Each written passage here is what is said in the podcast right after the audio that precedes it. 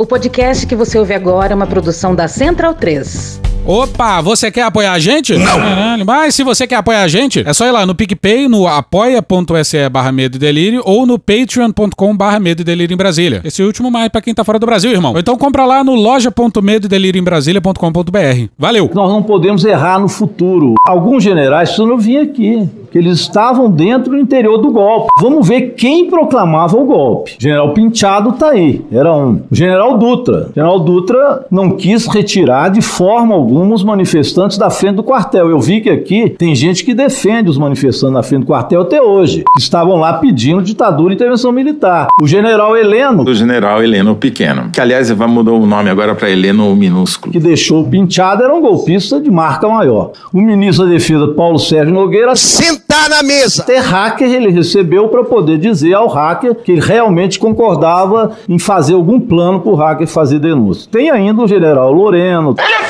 tenente coronel Mauro Cid, que tinha lá um passo a passo do golpe no seu celular e assim por diante. Então, esses generais que eu citei aqui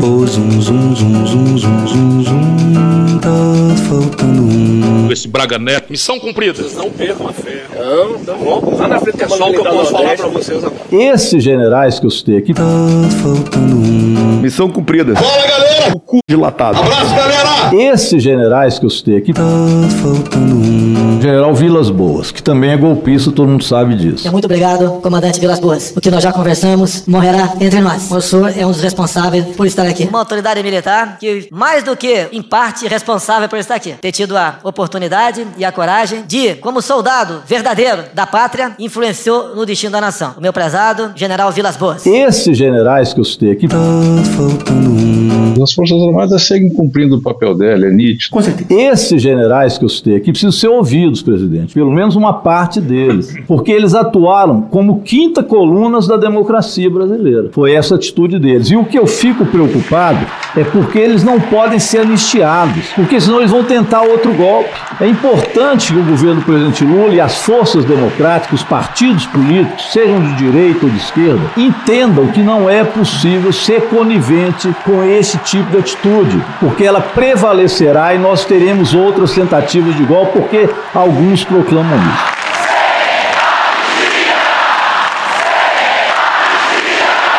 Porra. O povo tem gritado nas ruas que não pode haver anistia para os que tentaram dar golpe no Brasil, que inclui as forças militares das Forças Armadas também. Não foram todos, mas o que assim tiveram não pode ter anistia. Esse recado tem que ser dado, porque senão eles vão querer retornar de novo com possibilidades golpistas do Brasil. Isso tem que servir, não é só a esquerda, não. São a todos os democratas brasileiros. Não pode ter anistia para quem tentou dar um golpe no Brasil. A democracia nos é muito cara, ela nos é muito importante. A gente pode ser oposição, pode discordar, como eu já fui diversas vezes, inclusive no mandato passado. Mas a gente não pode tentar destituir aqueles que foram eleitos democraticamente. Una paz basada no en el olvido, sino memoria, no en la violencia, sino en la justicia. Esta es nuestra oportunidad y quizá sea la última. Esta es nuestra oportunidad y quizá sea la última. Porra.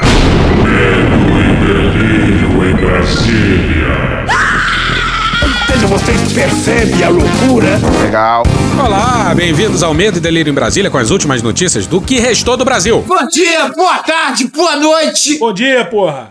Por enquanto. Eu sou o Cristiano Botafogo. Cristiano, seu lixo. Seu lixo. Seu lixo. Seu lixo. Seu lixo. Lixo. Lixo. Ei, Cristiano. Aquele verme maldito. E o Medo e Delírio em Brasília. Aquele podcast. Medo e delírio em Brasília. Medo e delírio, um beijo pra eles, né? Porra, seu medo e delírio em Brasília, pô. Eu não ouço medo e delírio. É escrito por Pedro Daltro. abraço, Dal. Pedro Daltro. E um beijo pro Pedro Daltro. Beijo. Pedro Daltro. Pedro Daltro. Pedro Daltro. Pedro Daltro. Pedro Daltro. Pedro Daltro. Um beijo pro Pedro Daltro. Esse é o episódio dias 244 a 247. Ah, é? Foda-se. Bora passar pano? Não. Tá, mas bora tentar passar um pouquinho menos de raiva? Bora.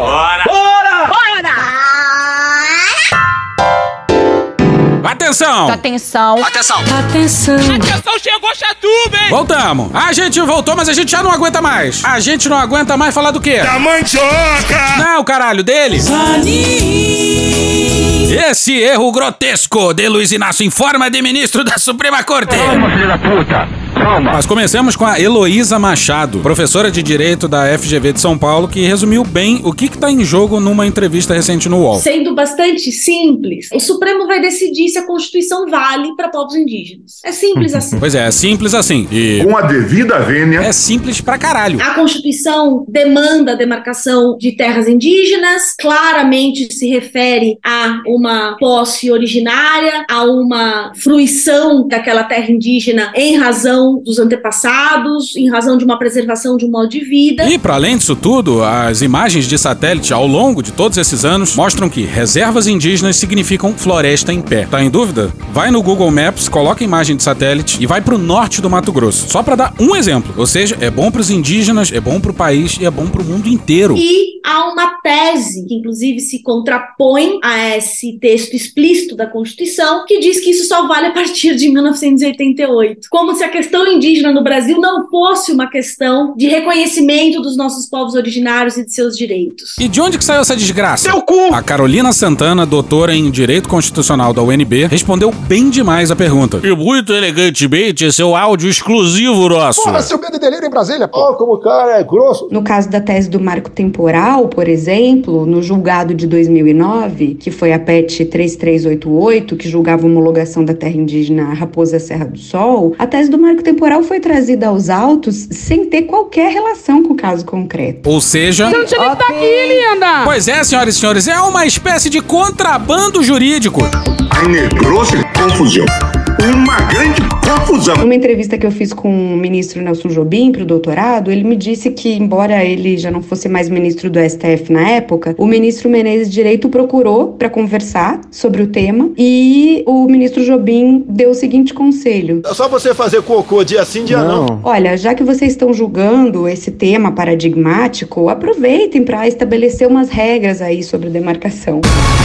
Deu errado. E sempre lembrando que o Nelson Jobim é daqueles civis que os generais adoram. Tá na mesma turma do Aldo Rebelo e do Raul Jungmann. Ou seja, na nossa humilde opinião. Tá errado. Aí o Nelson Jobim foi destaque dia desses por aqui, hein? Num painel do IRE com os generais Tomás. E a gente tá na bolha, todos nós estamos E Etchegoin. Obtuso. Aí, por falar nisso, a gente precisa falar do neto do Figueiredo. Não, brother. Ele recebeu um ex-BBB reacionário e desimportante e mandou essa aqui sobre o IRE. Eu estou fazendo uma série de reportagens mostrando o link entre o PT e as Forças Armadas e quem é a instituição que faz o link entre o PT e as Forças Armadas. Se chama IREE, ou IREE, pra mim que sou do Rio. Depois vocês procurem. A instituição que é do segundo maior doador de campanha do Lula e na qual tá fazendo palestrinha o senhor comandante do Exército. É, General Tomás fazendo palestrinha. Palestrinha? Numa, numa onda petista. Esse que disse que, o- que as Forças Armadas são entidades a- a- a- apartidárias, esse tá fazendo palestrinha num instituto que é composto de todas as pessoas do instituto são ligadas ao PT. Essa ONG é a ONG que está fazendo a interface entre o PT e as Forças Armadas e está, inclusive, alterando política pública. Eu sei quem são esses caras todos, gente. Modéstia à parte, eu sei fazer o que eu faço muito bem. Você é o bichão mesmo, hein, doido? Reinaldo Azevedo, inclusive, é contratado professor de um outro, uma outra iniciativa do dono do IRE. Os novelo... Vocês acham que mudou de posição do dia pra noite como? É por isso que os caras querem me matar. Por isso que os caras querem me matar, porque vai puxando o novelo de lã e eu vou dizendo quem é quem e eu não tô nem aí. Ele é forte,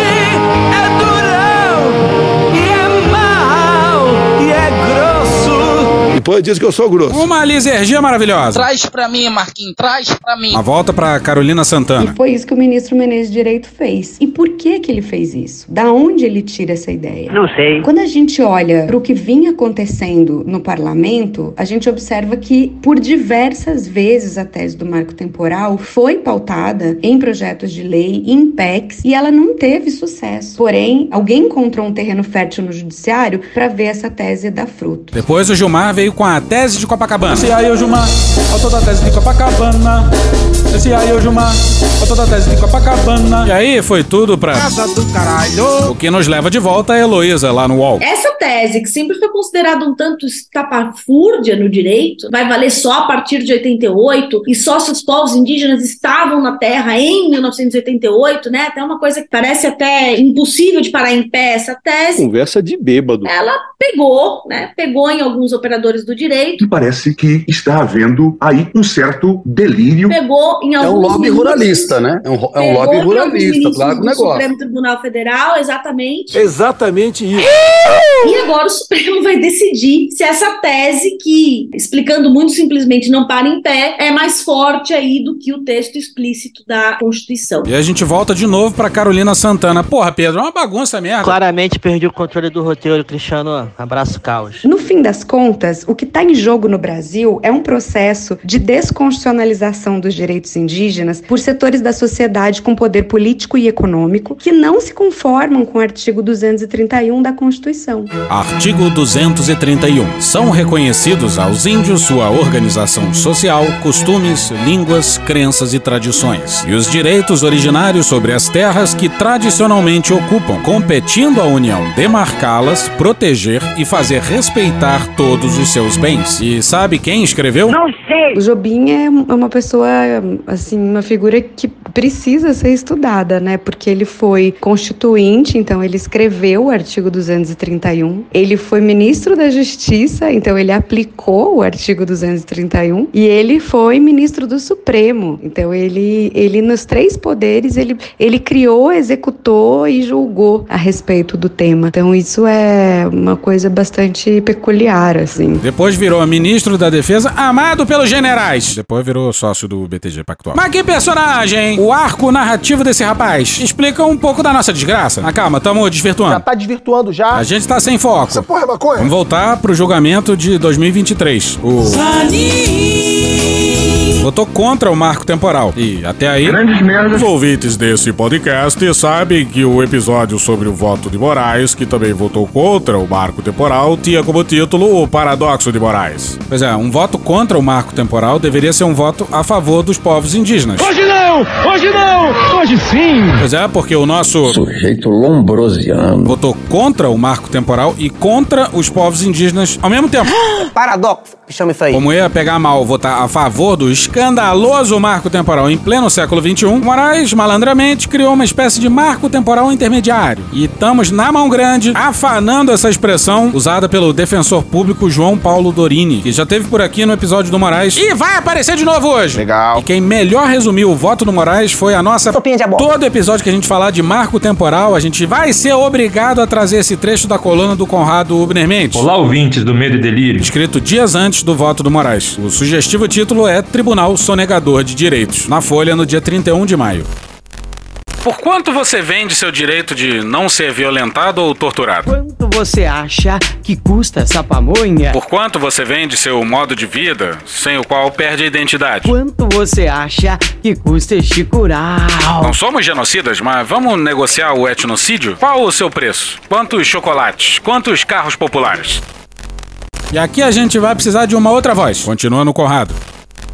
Temos aqui uma arejada Câmara de Conciliação para tentarmos um meio termo. Vamos fazer um grupo de trabalho para o consenso, um grande acordo que honre a bonita tradição brasileira de pacificação e do eufemismo.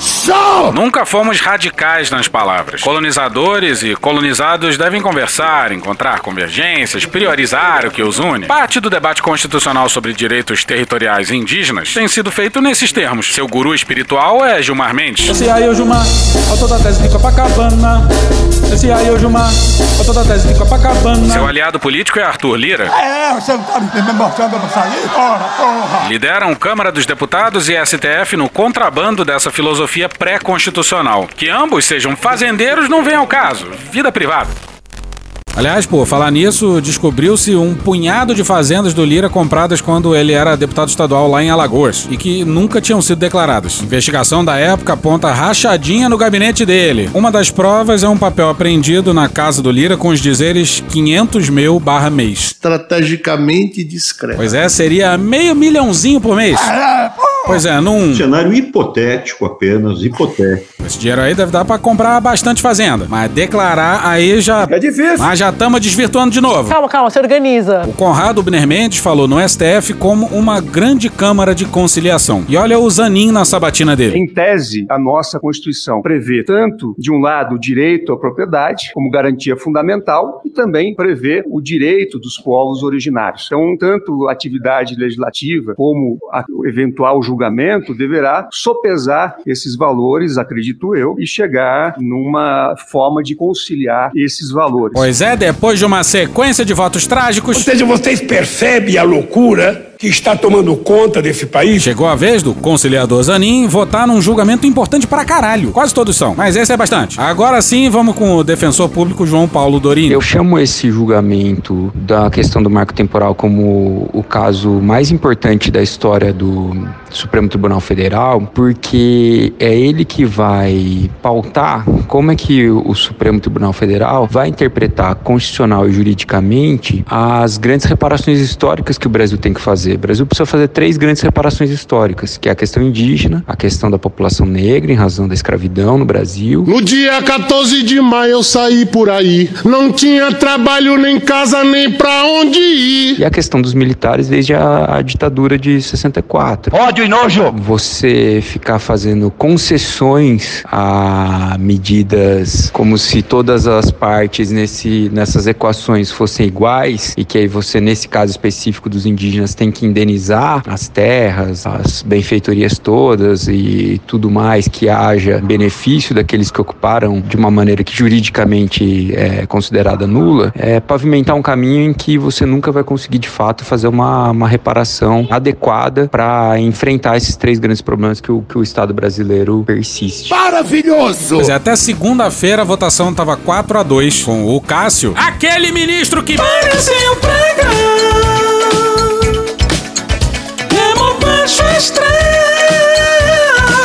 e o Mendonça. Direito de conquista. Teu cu! Bom, os dois votando a favor e o Faquin, o Barroso, o Moraes e o Zanin votando contra. Bom, contra É mais ou menos, mais ou menos, mais ou menos. Pois é, o Zanin poderia se alinhar ao voto contrário do relator, o Ministro Faquim, marxista, leninista.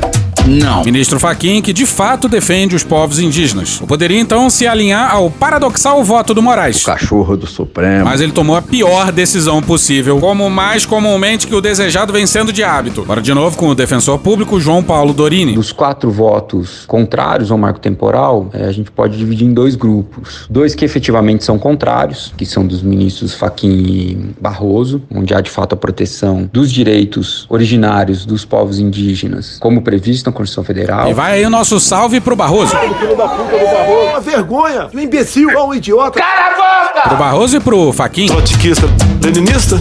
Não. E aos votos do ministro Alexandre de Moraes e Zanin. Dos quatro votos contrários à adoção da tese, tem dois que são problemáticos. O primeiro é o do Alexandre de Moraes. Alexandre! Que já foi inclusive objeto do, de um episódio do Medo e Delírio. É verdade. Que basicamente tem três pontos bastante discutíveis. Que é o de permitir que se discuta uma prévia indenização aos ocupantes da terra indígena para que possa haver a demarcação, o que na prática inviabilizaria novas demarcações de terra indígena. Ele permitiria esse voto a rediscussão sobre terras indígenas já demarcadas e ele possibilitaria a compensação de terras indígenas por uma outra terra equivalente, o que não faz nenhum sentido se se imaginar a relação cultural, que é o que justifica a relação dos povos indígenas com sua terra, e não uma relação de propriedade, que é o que justificaria uma compensação dessa natureza. Tudo errado. O voto do ministro Zanin também segue um pouco dessa linha do ministro Alexandre de Moraes. Chefe da milícia judicial. Embora ele seja mais palatável e tente, vamos dizer assim, consertar alguns desses pontos polêmicos do voto do ministro Alexandre de Moraes. Presta atenção que é importante, pessoal. Pois é, o voto do. Não é tão ruim quanto o voto do Moraes, mas continua uma merda. Uma merda. Continua paradoxal e continua sendo um ataque aos povos indígenas. Bom, e retomando a Heloísa Machado, professora de Direito da FGV de São Paulo. O Supremo vai decidir se a Constituição vale para povos indígenas. O Zanin continua dizendo que só vale uma parte. O Lula deveria ter indicado algum ministro terrivelmente esquerdista ou terrivelmente progressista que se alinhasse nessa matéria ao Faquin, mas não. Porra. E essa parte talvez seja a mais importante do voto do Zanin. Primeiro que ele diferencia a possibilidade da indenização, embora continue adotando a, a possibilidade da indenização, inclusive da terra nua, quando a Constituição Federal fala claramente que a única possibilidade de indenização em casos como esse são das benfeitorias, e no caso de uma ocupação de boa-fé, o que diferencia o voto do ministro Zanin é que essas indenizações poderiam ser feitas num procedimento próprio, não no procedimento da demarcação, ou seja, você teria dois processos diferentes, um da demarcação e um da indenização. Então, o fato de não ser uma indenização prévia para que haja demarcação acabaria facilitando a demarcação de novas terras indígenas, embora estouraria evidentemente o orçamento do Tesouro Nacional, porque essas indenizações de terra nua seriam evidentemente bilionárias. Vocês repararam no problema do voto do Xandão? Ele vota contra o Marco. Ô, Marco, Marco! Mas ao exigir indenização antes, ele inviabiliza qualquer demarcação. Mas não é só isso não. Calma, que piora. O segundo ponto, ele não traz a possibilidade de compensação, né, no, no seu voto, ministro Zanin, então isso seria melhor. E também o, o voto do ministro Zanin é claro, tem um tópico claro lá, o item 11 do seu voto, inviabilizando a rediscussão das terras indígenas já reconhecidas, já demarcadas. E exatamente por isso o remix do Xandão continua revogado. O Xandão. Calma, vocês estão de cabeça quente. O ponto polêmico então fica nessa possibilidade da indenização, contrariamente ao que estabelece a Constituição Federal. E isso, ainda que não se exija nesse voto do, Zan, do ministro Zanin um, uma indenização prévia, ainda assim haveria um grave problema de falta de recursos públicos para isso. E isso talvez baste para barrar qualquer nova demarcação. Alguém acha que o Haddad vai liberar milhões e milhões para indenização de reservas indígenas? Deixa eu falar uma coisa, você tem quantos anos, menino? E se o Haddad não faz isso num governo de esquerda, imagina o que, que um governo de direita não faria. E a questão não é se falta ou se sobra recursos públicos para isso. A questão é que a Constituição Federal veda expressamente uma indenização para esses casos. Já fala que os atos que foram feitos para a ocupação dessas terras são nulos e extintos. Ela é clara quanto a isso. Pra caralho! Então esse julgamento, na verdade, ele também tem que ser observado sob esse ponto de vista de que a tese do marco temporal, ela não existe juridicamente. Ela não existe na Constituição Federal, ela não existe no direito brasileiro, ela nunca foi discutida no direito brasileiro. Ela não existe sequer no, no julgamento do caso da raposa Serra do Sol, do qual supostamente ela se origina. O ministro Barroso foi bastante claro nisso quando profere seu voto, que é uma interpretação equivocada daquele julgamento. Foi justamente nesse julgamento que o Gilmar mandou a famosa tese de Copacabana. E aí, o Gilmar, autor da tese de Copacabana. Que mostra bem a qualidade do argumento jurídico. Uma bosta. Cocô. Merda. Bosta. Cocô. Merda. Bosta. Cocô. Cocô. Cocô. Merda. Bosta. E olha a fala que a Carolina Santana, que a gente citou lá atrás, doutora em Direito Constitucional da UNB, citou. No próprio caso Raposa Serra do Sol, a comunidade indígena não se encontrava na área quando da promulgação da Constituição de 1988 e, não obstante isso, teve seu direito à terra assegurado em face de terceiros. Pois é, foi desse julgamento que inventaram o marco temporal, porra. Faz algum sentido para você isso? Pois bem. Volta pro defensor público João Paulo Dorini. E aqui qualquer pequena diferença de, no julgamento em relação ao que existe na Constituição vai ser uma grande vitória, na verdade, para aqueles grileiros, poceiros, agronegócio, para todos aqueles que de alguma forma querem ocupar essas terras indígenas e querem de alguma forma se locupletar com essas terras indígenas que na verdade sequer mereceriam ser indenizadas. Já tá ouvindo esse barulho aí? São os ruralistas rindo na nossa cara. Procura aí pela revolta de qualquer liderança do agro com o Zanin. Não tem. E essa aqui que vai seguir do Zanin foi uma loucura, hein? Mariana Muniz no dia 2 no Globo. Na terça-feira, o ministro foi criticado pelo presidente da CPI do 8 de janeiro, deputado Arthur Maia, do União Brasil da Bahia, por um habeas corpus concedido ao coronel Fábio Augusto Vieira, ex-comandante da PM do DF. O ministro deu a Vieira não só o direito ao silêncio no depoimento que prestaria na comissão, mas também o, abre aspas, de não ser submetido ao compromisso de dizer a verdade, fecha aspas. Maia considerou a decisão uma inovação e acusou o magistrado de liberar o militar a mentir. E olha quem inspirou o Zanin. Apesar de rara, a medida já foi concedida esse ano pelo ministro André Mendonça, beneficiando convocados por outra CPI. Uma coisa é não produzir provas contra si mesmo, outra coisa é ser liberado pra mentir. Uma coisa é uma coisa, outra coisa é outra coisa. Mas isso nos lembra de outro verso. Quase o Mendonça. Aliás, lembrando que essa paródia maravilhosa foi escrita pelo Júlio Ponce. Ah, e vocês lembram que a Carolina Santana falou que o marco temporal nem fazia parte da discussão sobre Raposa Serra do Sol, né? Aquele julgamento no qual o Gilmar inventou a tese de Copacabana. Pois é. Mas quem foi muito bem no voto foi o Barroso. E o que eu observei agora, a Constituição de 88 protege o direito dos povos indígenas à sua identidade cultural e, portanto, lhes assegura direito à terra à luz da sua cultura e não tendo em vista os conceitos e comportamentos da sociedade dominante. Tá certíssimo. A preservação do vínculo de tradicionalidade com a terra e a resistência ao apossamento por não indígenas devem ser interpretados com base nos costumes e práticas dos próprios indígenas. Maravilhoso! Também observo, presidente, para formular a solução que me parece justa, a ideia de que se deve ter deferência ao trabalho técnico desempenhado pelos antropólogos.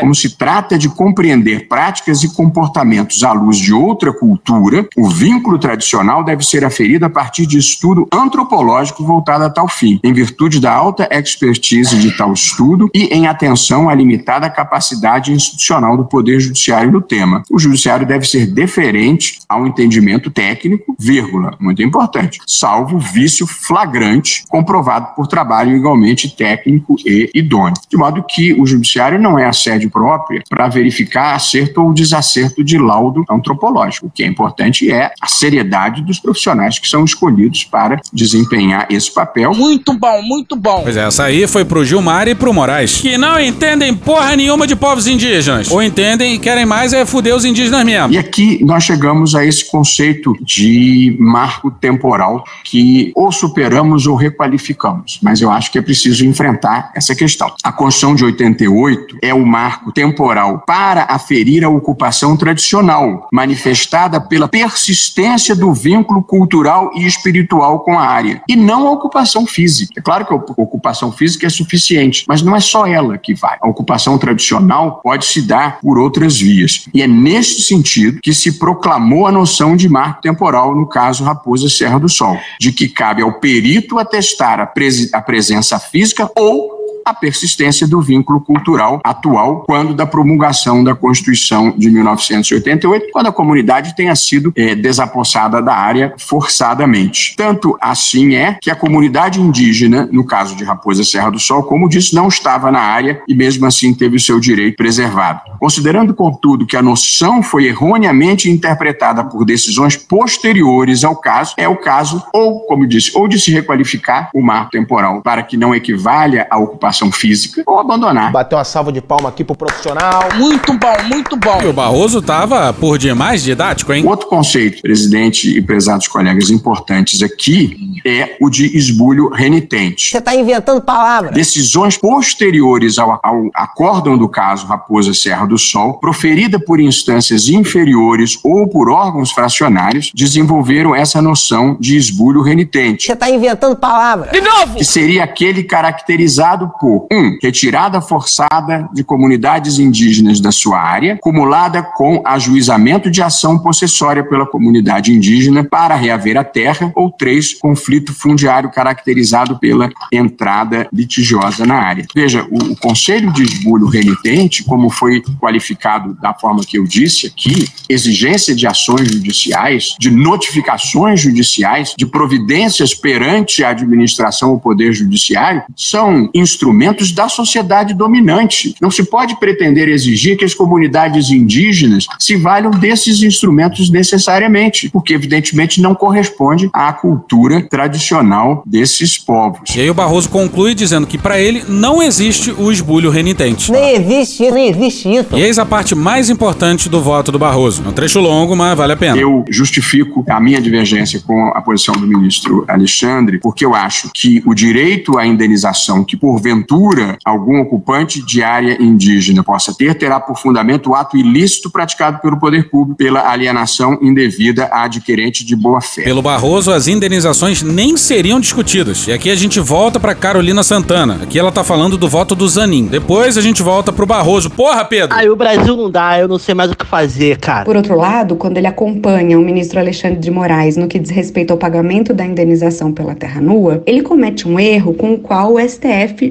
já poderia ter aprendido, que é o erro de fazer uso de casos polêmicos, julgados polêmicos sobre demarcação de terras indígenas, para estabelecer regras a respeito da demarcação e faz isso sem sequer ter sido perguntado nos autos. Você não tinha nem que estar aqui, linda! É o mesmo erro do julgamento da reserva Raposa Serra do Sol. Não tinha nada a ver com marco temporal. Os indígenas nem na terra estavam. Mas o judiciário brasileiro é. E agora, o mesmo está acontecendo com a tese do pagamento da indenização pela terra nua. Já tentaram no legislativo, que era a PEC 71 de 2011, ou seja, ela transitou sem sucesso pelo parlamento. PEC de autoria do senador catarinense Paulo Bauer. Curiosamente, o mesmo estado envolvido no julgamento do marco temporal. Terrível festival de coincidências! E agora ela reaparece num processo cujo objeto nada tem a ver com a indenização pela terra nua. Um processo que começa extremamente delimitado, né? um processo possessório, nada se pede ou se fala sobre pagamento de indenização até que o ministro Alexandre de Moraes traz o tema. Ministro Alexandre Moraes. Vamos voltar para aquele trecho lá, do julgamento do marco temporal no STF. O Barroso diz que é um absurdo a indenização prévia inventada pelo Moraes, que isso inviabilizaria as demarcações. E aí. A questão da indenização foi tocada pelo ministro Zanin, depois agora pelo ministro Luiz Roberto. Essa questão da indenização por ato ilícito do poder público, eu diria que vai confundir mais é, ainda. Ele está dizendo o quê? Que o voto dele confundiu as coisas? Ele de fato confundiu. Ele inviabilizou qualquer demarcação e ainda colocou em risco as já existentes. Pelo seguinte, o ato do imperador Dom Pedro II.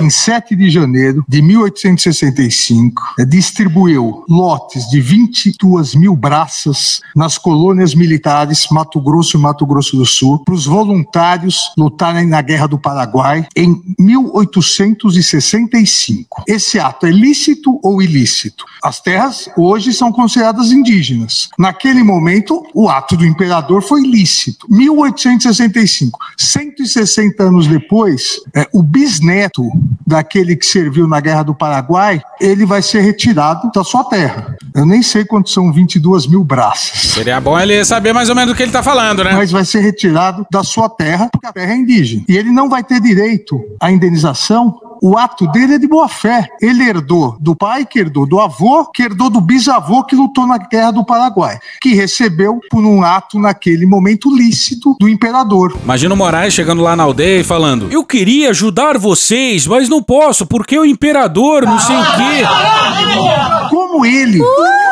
Sou aluno da quinta série. Como ele teria como saber que 165 anos depois aquela terra seria considerada indígena? Então, aqui é por uma reflexão, é, é, porque os atos nos momentos em que foram praticados foram considerados lícitos. Mas é que tal fazer essa linha do tempo a partir dos indígenas também, hein? É, e a pessoa de boa fé, o herdeiro, o sucessor de boa fé, às vezes não é nem o bisneto, já vendeu para terceiro que também olhou tudo. Então, só para. Nós vamos é, continuar discutindo isso, mas só essa reflexão. Deixa eu, eu, só fazer um comentário. E a porrada tá lembrando ainda. Por essa razão é que eu disse, e o ministro Zanin também disse, que se tem que discutir caso a caso. Saber se o Estado de Santa Catarina, no próximo caso, vendeu ou não vendeu a não domino. Ou saber se o ato do imperador. Porque se a indenização não for por ato ilícito, ela não pode existir, porque a Constituição proíbe. Olha o que a Constituição diz, artigo 231, parágrafo 6 São nulos e extintos, não produzindo efeitos jurídicos, os atos que tenham por objeto a ocupação, o domínio e a posse das terras indígenas a que se refere esse artigo, vírgula, não gerando a nulidade e a extinção, direito à indenização ou a ações contra a União, salvo, na forma da lei, quanto às benfeitorias derivadas da ocupação de boa-fé. De modo que a única forma que você teria de indenizar um agricultor que, per que perderia a propriedade porque comprou de quem não era dono é dizer que foi um ato ilícito da União, porque pela demarcação de terra indígena não cabe indenização. Exatamente,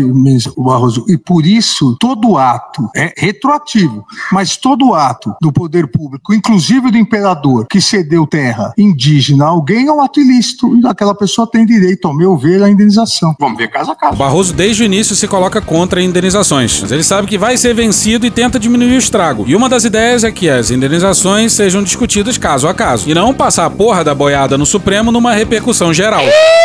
E isso é bom. Bom, vamos passar finalmente para o Maurício Terena, coordenador jurídico da Articulação dos Povos Indígenas do Brasil, que está representando os povos indígenas nesse julgamento no STF. Sobre gostar do voto do Zanin. Importante, acho que consignar que houve muito trabalho de articulação técnica e de corpo a corpo com alguns ministros do Supremo, inclusive com o Zanin, para que fosse desidratado o voto do Moraes. É o ideal? Não é o ideal. A gente consigna que o ideal é o voto do ministro Edson Fachin. Ministro Fachin, marxista-leninista. E que essa questão das indenizações sejam observadas a, o que preceitua a Constituição Federal, que é a indenização das benfeitorias de boa fé. Os ministros, em alguma medida, estão é, inovando quando trazem o debate da terra nua. E o ministro Alexandre de Moraes ele vinculava isso ao processo de demarcação, o que poderia impedir a demarcação. Então, assim que o ministro Alexandre de Moraes vota, a gente começa tanto a produzir alguns posicionamentos técnicos, quanto também fazer uma articulação para tentar desidratar. E a gente fica feliz com o voto do ministro Zanin, porque é fruto de uma articulação e de muito trabalho junto ao Supremo Tribunal Federal que ele traz essas questões de indenização, já que é um pacto que o Supremo quer fazer no sentido de resolver essa controvérsia num julgamento que não diz respeito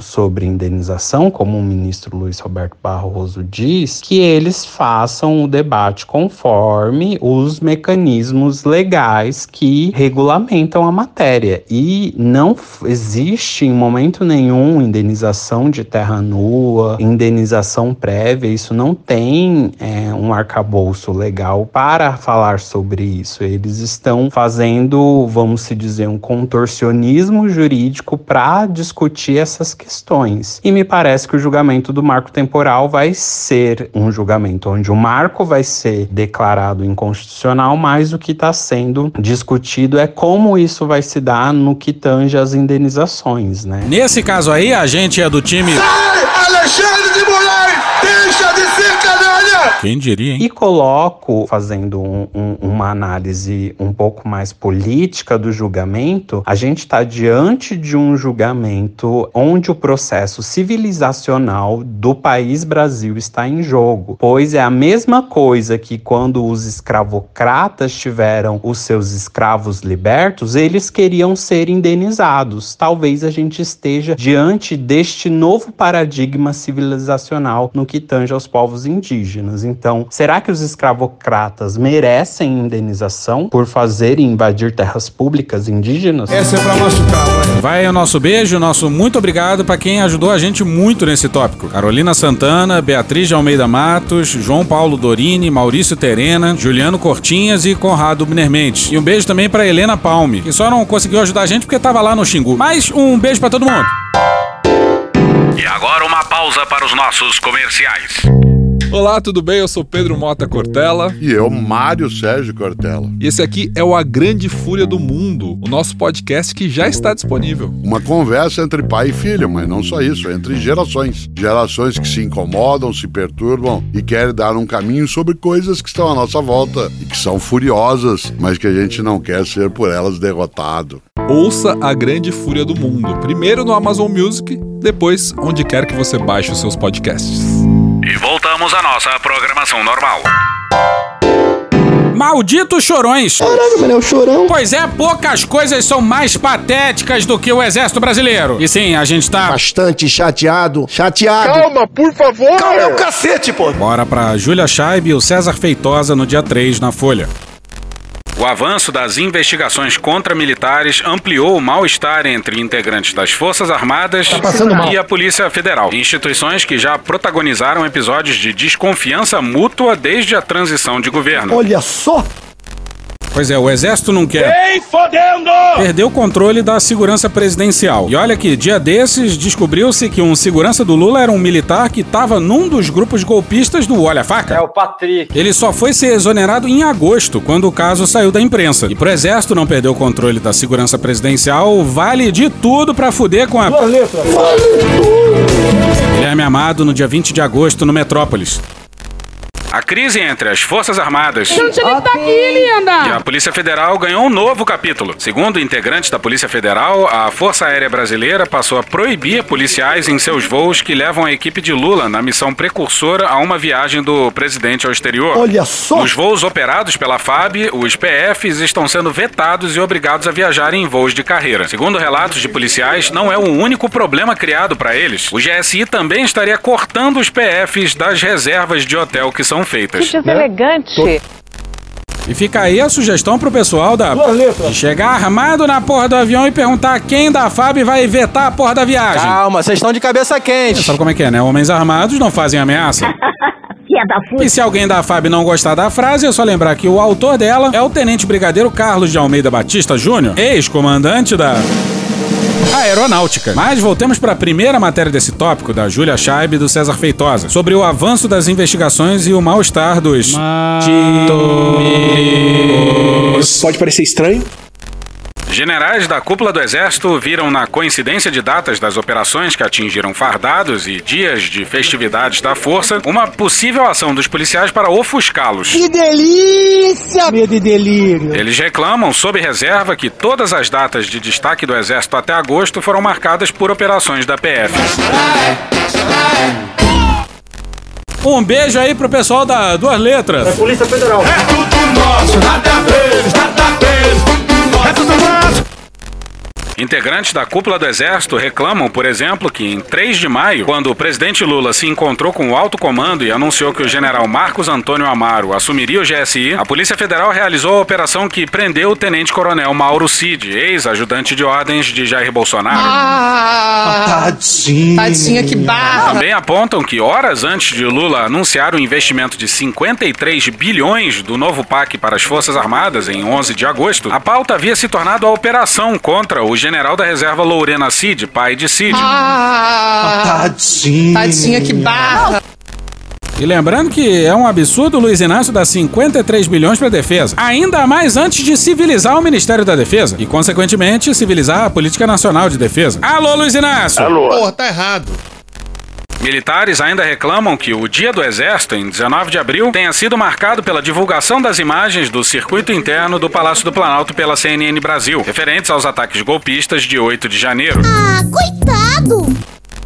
Nesse último caso aí, as imagens foram divulgadas para constranger o general G. Dias, então chefe do GSI, que deporia naquele mesmo dia na Comissão de Segurança Pública da Câmara. Essa completamente dominada pelos militares. As imagens foram reveladas de um jeito mandrake por um jornalista que o Bolsonaro vivia abraçando. E aí o general meteu um atestado para não depor. Não dá, não dá pra continuar, tá passando mal. Diferente do Flavinho, eu acho que não fez cocô. Para com essa meu irmão! E o que os generais querem é que eles definam a data da prisão de militares. E eles sempre vão escolher o dia 31 de fevereiro. Como ação para melhorar a relação, Múcio tem falado com frequência com Andrei Rodrigues, diretor-geral da PF. E fica aí já a nossa solidariedade com o Andrei, que tá quase certo que o Múcio deve ter falado em retrovisor, coisa assim. No último dia 23, o ministro fez questão de ir à PF para convidar Andrei para a cerimônia do Dia do Soldado, que ocorreria dali a dois dias em 25 de agosto. Abre aspas, para mim era importantíssima a presença dele. Eu vim enfatizar e fiz questão de vir pessoalmente. Poderia dar um telefonema, mas para mim é muito importante a presença dele, do ministro Dino e de todo um governo para mostrarmos à sociedade que estamos todos de um lado só. Não é verdade, não é verdade. Estrategicamente Pois é, o general Apaisana tá constrangendo publicamente o Andrei e o Dino. Sabe como é que é, né? Se não comparecer, fica feio. O Lula só pode ser refém do Múcio, cara. Só pode. Pois bem, pois bem. Já Andrei afirmou ao jornal o Globo haver um sentimento comum de sermos rigorosos com quem cometeu crimes. Um dia antes de Múcio ir à PF, a corporação negou o acesso aos nomes dos militares com quem o hater Walter Delgatti teria se encontrado no ano passado. Na cara, na cara, na cara, que loucura! Beijo pro Andrei. Segundo relatos de militares, Múcio aproveitou o encontro para sondar o diretor da PF a respeito de eventuais operações em datas importantes às forças. Mano, corra, rapaz. E se o que vai a seguir não é a prova de que o Brasil não é um país sério, Atenção, atenção, é agora que o bicho vai pegar. É agora que o bicho vai pegar. No mesmo esforço para reduzir a tensão, o comandante do Exército, Tomás Paiva, fez um convite para o ministro Alexandre de Moraes, do STF, voltar a fazer musculação na Academia do Comando Militar do Planalto. Pega aí, ô, qual é? Aí não. Ô, ô, ô. Eis aí um bom retrato da institucionalidade brasileira. Para distensionar as relações, o comandante do exército convidou um ministro da Suprema Corte para malhar na academia do exército. Vai explicar isso aí pra um gringo. E pra quem não lembra da história, Isso aqui é maconha? sabe-se lá por que caralhos o Xandão costumava malhar na academia do Comando Militar do Planalto. O mesmo comando militar responsável pelo QG do Exército, onde tava o acampamento. Saída da Fátima, Deus abençoe a senhora! Contrariados com a forma como Moraes guiava o processo eleitoral, generais da cúpula do Exército informaram ao ministro que a academia passaria por reformas. Moraes entendeu o aviso como um recado para não voltar ao local. Agora, com o novo convite, ele avalia puxar novamente os pesos em companhia dos militares. Ajuda o maluco, tá doente! Porra, Moraes, se você voltar a malhar lá, você vai ser um. Sujeito lombrosiano. Bem que, se pensar direitinho, imagina o Xandão voltando pra malhar na academia grandão, vitorioso. Chega de surpresa, pede logo pra mudar a música no sistema de som da academia. Mete logo 450 quilos no supino e. Foda-se. Andou na prancha. Cuidado que o Xandão vai te pegar. Generais afirmam, sob reserva, que as ações para distensionar a relação com a PF não têm como objetivo blindar militares investigados pela corporação. A ideia, segundo os relatos, é garantir uma boa relação institucional. Esse texto é maravilhoso. Quem foi que escreveu? Policiais federais ouvidos pela Folha afirmam que a intenção das investigações não é mirar militares, Tá errado, tá errado. mas apurar os ilícitos como um todo e individualizar condutas, independentemente de serem das Forças Armadas ou não. Ainda apontam que as desconfianças de militares com a PF refletem um espírito corporativista de proteção dos fardados. E aí vai a nossa torcida pro pessoal da Duas Letras, que sobreviveu aos quatro anos dessa desgraça. Aí o General Tomás e o Múcio malandramente foram à formatura da Polícia Federal e no seu discurso o Dino disse que, abre aspas, as Forças Armadas e a Polícia Federal são instituições co-irmãs a serviço do Brasil, dos brasileiros e das brasileiras.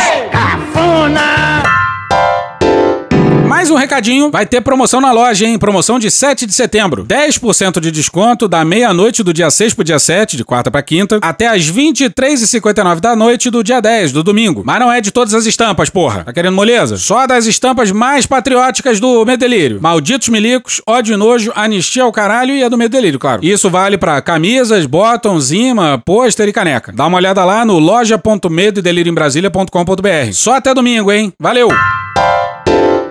E acabou. Ó, a gente só volta semana que vem, hein? A gente tá publicando isso aqui no dia 6 de tarde. Mas no dia 6, quarta-feira, às 7 horas da noite, como vocês já foram avisados por aqui, a gente tá lançando a exposição da Gabriela Biló lá no Museu de Arte de Brasília, com participação do Pedro Inô e nossa lá também. A gente é muito patriota e jamais a gente ia trabalhar no feriado do 7 de setembro.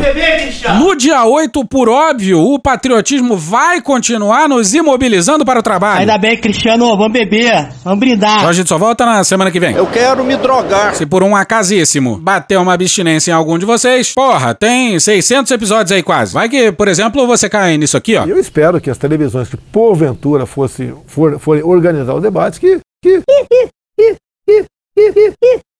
que forem organizar o debate, que, que, que, que, que, que, que, que leve a risca bastante essa questão. Então é isso aí. Tchau. Me ajuda aí, Milton. E hoje a gente fica por aqui. Esse episódio ou áudios de TV Senado, Foro de Teresina, Câmara dos Deputados, Zorra Total, Edu Lobo, Band News FM, Poder 360, TV Brasil, UOL, SDH Argentina, Falha de Cobertura, Choque de Cultura, Gil Brother, Casimiro, Hermes e Renato, Galãs Feio, Juliano Cortinhas, Francisco Elombre, Desce a Letra, Canal Meio, Rafa Mon, Thaís Bilenque, Nubank, Natuzaneri, Angu de Grilo, Samia Bonfim, Maria Rita, Xadrez Verbal, Mônica Debole, Breno Pires, Não Inviabilize, Alfredo Rolo, ICL Notícias, Globo News, Porta dos Fundos, História Pública, Estúdio CBN, Petit Jornal, Meteoro Brasil, Podcast Pauta Pública, Franciel Cruz, Professor Pasquale, Carla Bora, CNN Brasil, Gal Costa, Chatuba de Mesquita, MC Gorila, Vanessa Rangel, TV Justiça, Midcast, Super Pop, Kraftwerk, Roteirices, The Beatles, Flapjack, Otto, Edilson Farias, Rede Globo, Conrado Ubner Mendes, Carolina Santana, João Paulo Dorini, Rodney D, TV Fórum, TV Câmara, Lazo Matumbi, Michael Jackson, Pânico, Pesadelo na Cozinha, Caetano Veloso, Drauzio Varela, Brian McKnight, Diogo Defante, Samira Close, Leandro Hassum, TV Pública de Angola, Cine Trash, Nocaute TV, DPF Tubes, Cartoon Network, Maurício Terena, SBT News, Menos é Mais, A Lenda, Tim Maia, Atila Yamarino, Sai de Bamba, Igor Canário, Vai Que Cola, Cocoricó, Irmão do Jorel, MTV, Opaí, Valem Bandeira, Tchacabum, Bambam, Rede TV, Bahia Cast, TV 247, Greg News, Band Jornalismo, TV Quase, TV Câmara Distrital, Guilherme Boulos, Israel e Rodolfo, Conversa com Bial, Pod ir Cast, Flip, Hoje Tem e The Office. Thank you! Se quiser e puder, pinga um lá pra gente no PicPay ou no apoia.se barra medo e delírio. Porra, doação ao caralho, porra. Não tem nem dinheiro pra me comprar um jogo de videogame, moro, cara? Assina o nosso feed no seu agregador de podcast favorito e dá uma olhada nas nossas redes sociais. E também no loja.medoedelirioembrasilha.com.br. Eu sou o Cristiano Botafogo, o Medo e Delírio em Brasília é escrito por Pedro Daltro e um grande abraço. Bora passar pano? Não. Mas bora passar menos raiva? Bora. Me permite uma parte? Não lhe dou a parte. E eu não dou a parte pra esse sujeito aí, não. Jair Bolsonaro, esse agradecimento vai pra você. Você foi uma tragédia pro país. É óbvio. Mas num aspecto, você deixou uma grande contribuição civilizatória. Você conseguiu fazer em quatro anos o que a esquerda não conseguiu fazer em décadas. Bolsonaro conseguiu destruir o discurso de que esse país só vai dar certo quando os militares voltarem ao poder. Voltaram ao que deu era merda. Em última instância, Bolsonaro conseguiu até unir de novo a família brasileira, porque agora você já pode reencontrar aquele seu tio fascista no Natal. Pode passar o dia inteiro falando mal das Forças Armadas junto com ele. É que nem aquele anúncio de cigarro dos anos 90, cada um na sua, mas com alguma coisa em comum.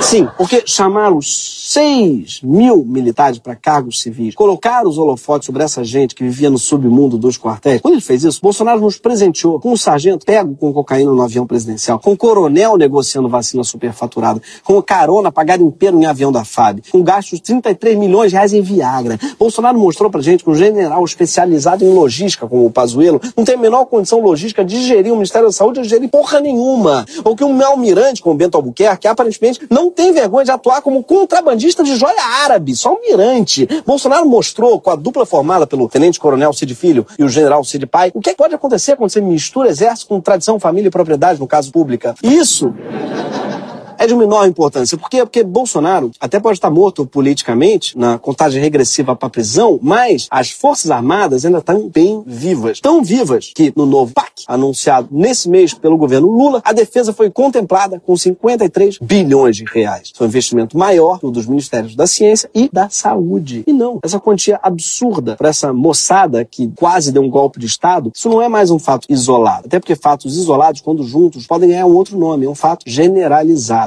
E quando eu digo generalizado, é generalizado de quatro estrelas. Acabou? Não. Acabou sim. Acabou? Acabou, acabou. Beijinho, sigamos com muito amor e poesia. Ouve a voz do seu períneo. Essa porra é maconha? A boca é um ânus da face. Varanda do pum. Lexotan não se toma na veia. Quando você é jovem, qualquer pessoa que tem um baseado vira seu amigo. O Bolsonaro sendo atropelado. Tô de acordo. Esse é o que? A maconha? Fazer as pessoas passarem fome. É isso. Cenoura, cenoura. Mais ou menos isso. Que porra é essa aqui? É maconha essa porra? Quem fuma 200 baseados? Muita gente. Muita, mas muita gente. Muita gente. Muita gente. Muita gente. Muita gente. Muita gente. Muita gente. Conversa de bêbado. Algum delírio. Não é proibido no Brasil transar. Nem todo mundo reage bem a um eletrochoque, né? Antigamente as pessoas ainda coçavam a virilha, hoje nem isso coça mais. Pegue sua Toyota, empurre dentro do seu cu. Um opalão, um chevette, um gol bolinha. Nem todos os brinquedos têm a responsabilidade anatômica de um lango-lango. Vai deixar eles mijarem em cima de você? Lixo. Arrombado. Vai entrar o grosso. Ai, que dor no meu pau. Eu sou um especialista em pau. É a piroca. Ela é bastante extensa. Cadê os machos? Eles têm um pênis. Há controvérsias. Contém ovos. Não esqueça de lavar os testículos, a virilha e o ânus. Os galináceos têm pênis. Tem graça esse final? Não, né? Desculpa. Desculpe. Desculpe. Desculpe. Desculpa. Desculpe.